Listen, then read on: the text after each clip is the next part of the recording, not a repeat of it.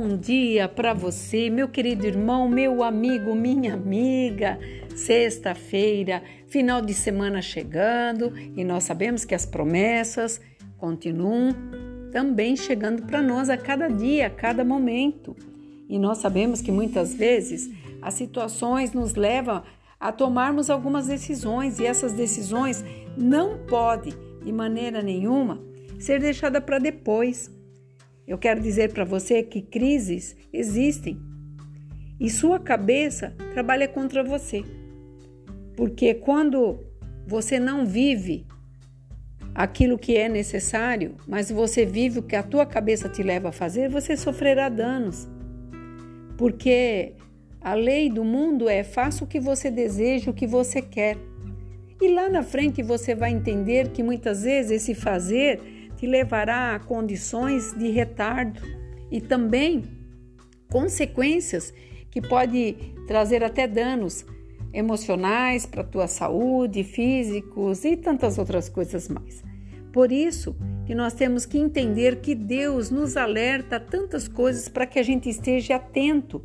E uma das coisas que nós temos que estar atento é a palavra dele, a sabedoria dele e entender que nós somos falhos sim, mas ele é perfeito em tudo que faz, em tudo que ele mostra, e cada dia ele nos mostra a verdade.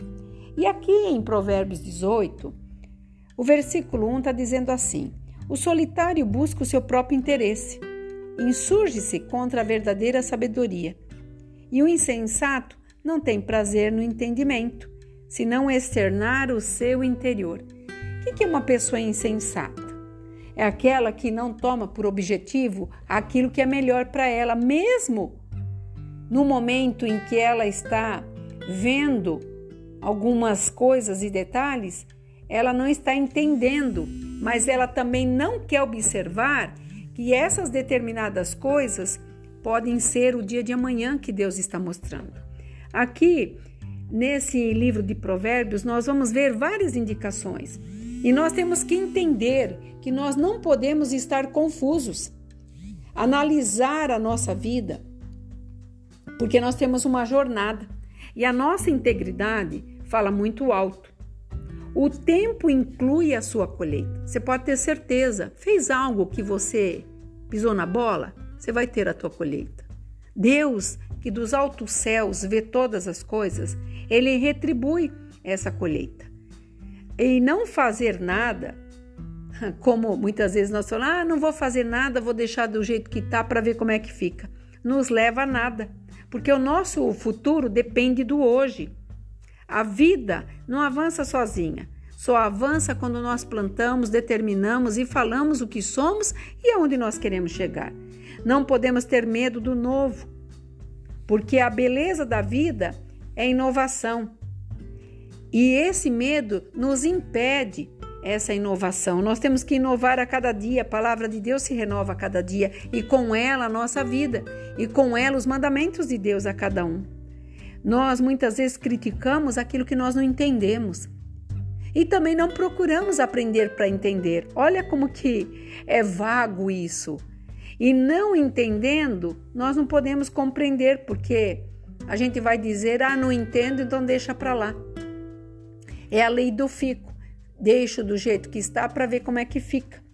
Os resultados vêm de dentro de nós. Sabe, você ganha com sabedoria e você perde sem essa sabedoria. Pessoas rasas levam tempo para entender a vontade de Deus e também as nossas emoções. Em 1 Pedro 18 está dizendo assim: cresçam na graça e no conhecimento. Quando Pedro entendeu, um homem que foi radical com Jesus, um homem que negou Jesus, um homem que não fez aquilo que o mestre tinha mandado, ele reconheceu e ele disse lá, deixou relatado: cresçam na graça e no conhecimento. Conhecimento do que? Da palavra. Porque na palavra estão os resultados de tudo que somos. E essa versão nova é, entra em crise. A crise faz parte. Eu venho falando todos os dias, os problemas fazem parte da nossa vida cotidiana. Sem problema, nós não vamos aprender. Sem problemas, nós ficaremos eternamente crianças e não nos tornaremos adultos com resoluções para tomar coragem, tomar posição e decisão. E sabe o que, que acontece? Essa entrar em crise muitas vezes nos quebra. E quando nós lemos a palavra, vai, lá para o oleiro e veja o que o homem entendido no vaso faz quando não está perfeito. O que, que ele faz? Ele destrói. Então, nós descermos todos os dias nos mostra a nossa humildade e saber que estamos nos levantando para nos tornar melhor a cada dia. Porque não naturalize as obras de Deus, porque ele é momento é, de um relacionamento celestial. A gente não pode normalizar ou naturalizar as coisas de Deus, trazendo as coisas de Deus para as nossas é, reações banais e situações que muitas vezes vamos nos arrepender. Temos que surpreender e não ser surpreendido. Veja bem, no versículo 21 do mesmo capítulo 18 de Provérbios, está dizendo assim: A morte e a vida estão no poder da língua. O que bem utiliza, come do seu fruto. O que você tem dito? O que você tem prometido? O que você tem falado? Você entra em contradição na própria fala daquilo que você tem prometido e não cumpre. E você pagará por peso isso, porque nós somos o que falamos. E para encerrar, eu quero ler no mesmo capítulo: O homem que tem muitos amigos sai perdendo, mas há amigo mais chegado que o irmão. Então entenda que quando você tem muitos amigos, você não tem ninguém. Mas quando você tem um amigo, você é vencedor. E esse amigo para nós é Jesus Cristo, que abriu um caminho para que a gente possa trilhar sem medo de nada. Porque os altos e baixos, problemas, crises, é, dívidas, situações de saúde, isso é para nós o corriqueiro do dia a dia. Se nós não conseguirmos vencer esses problemas diários, como poderemos entender o que Deus tem de maior para nós?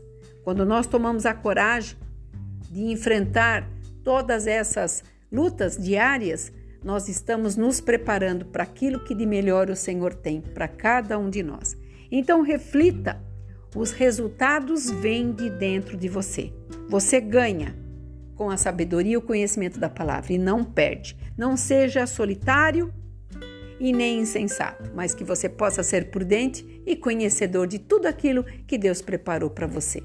Aqui é a pastora Marina da Igreja Apostólica Remanescente de Cristo. Que você tenha aí uma sexta-feira, um final de semana cheio de bênçãos, sabe? De expectativa de tudo novo que o Senhor está fazendo.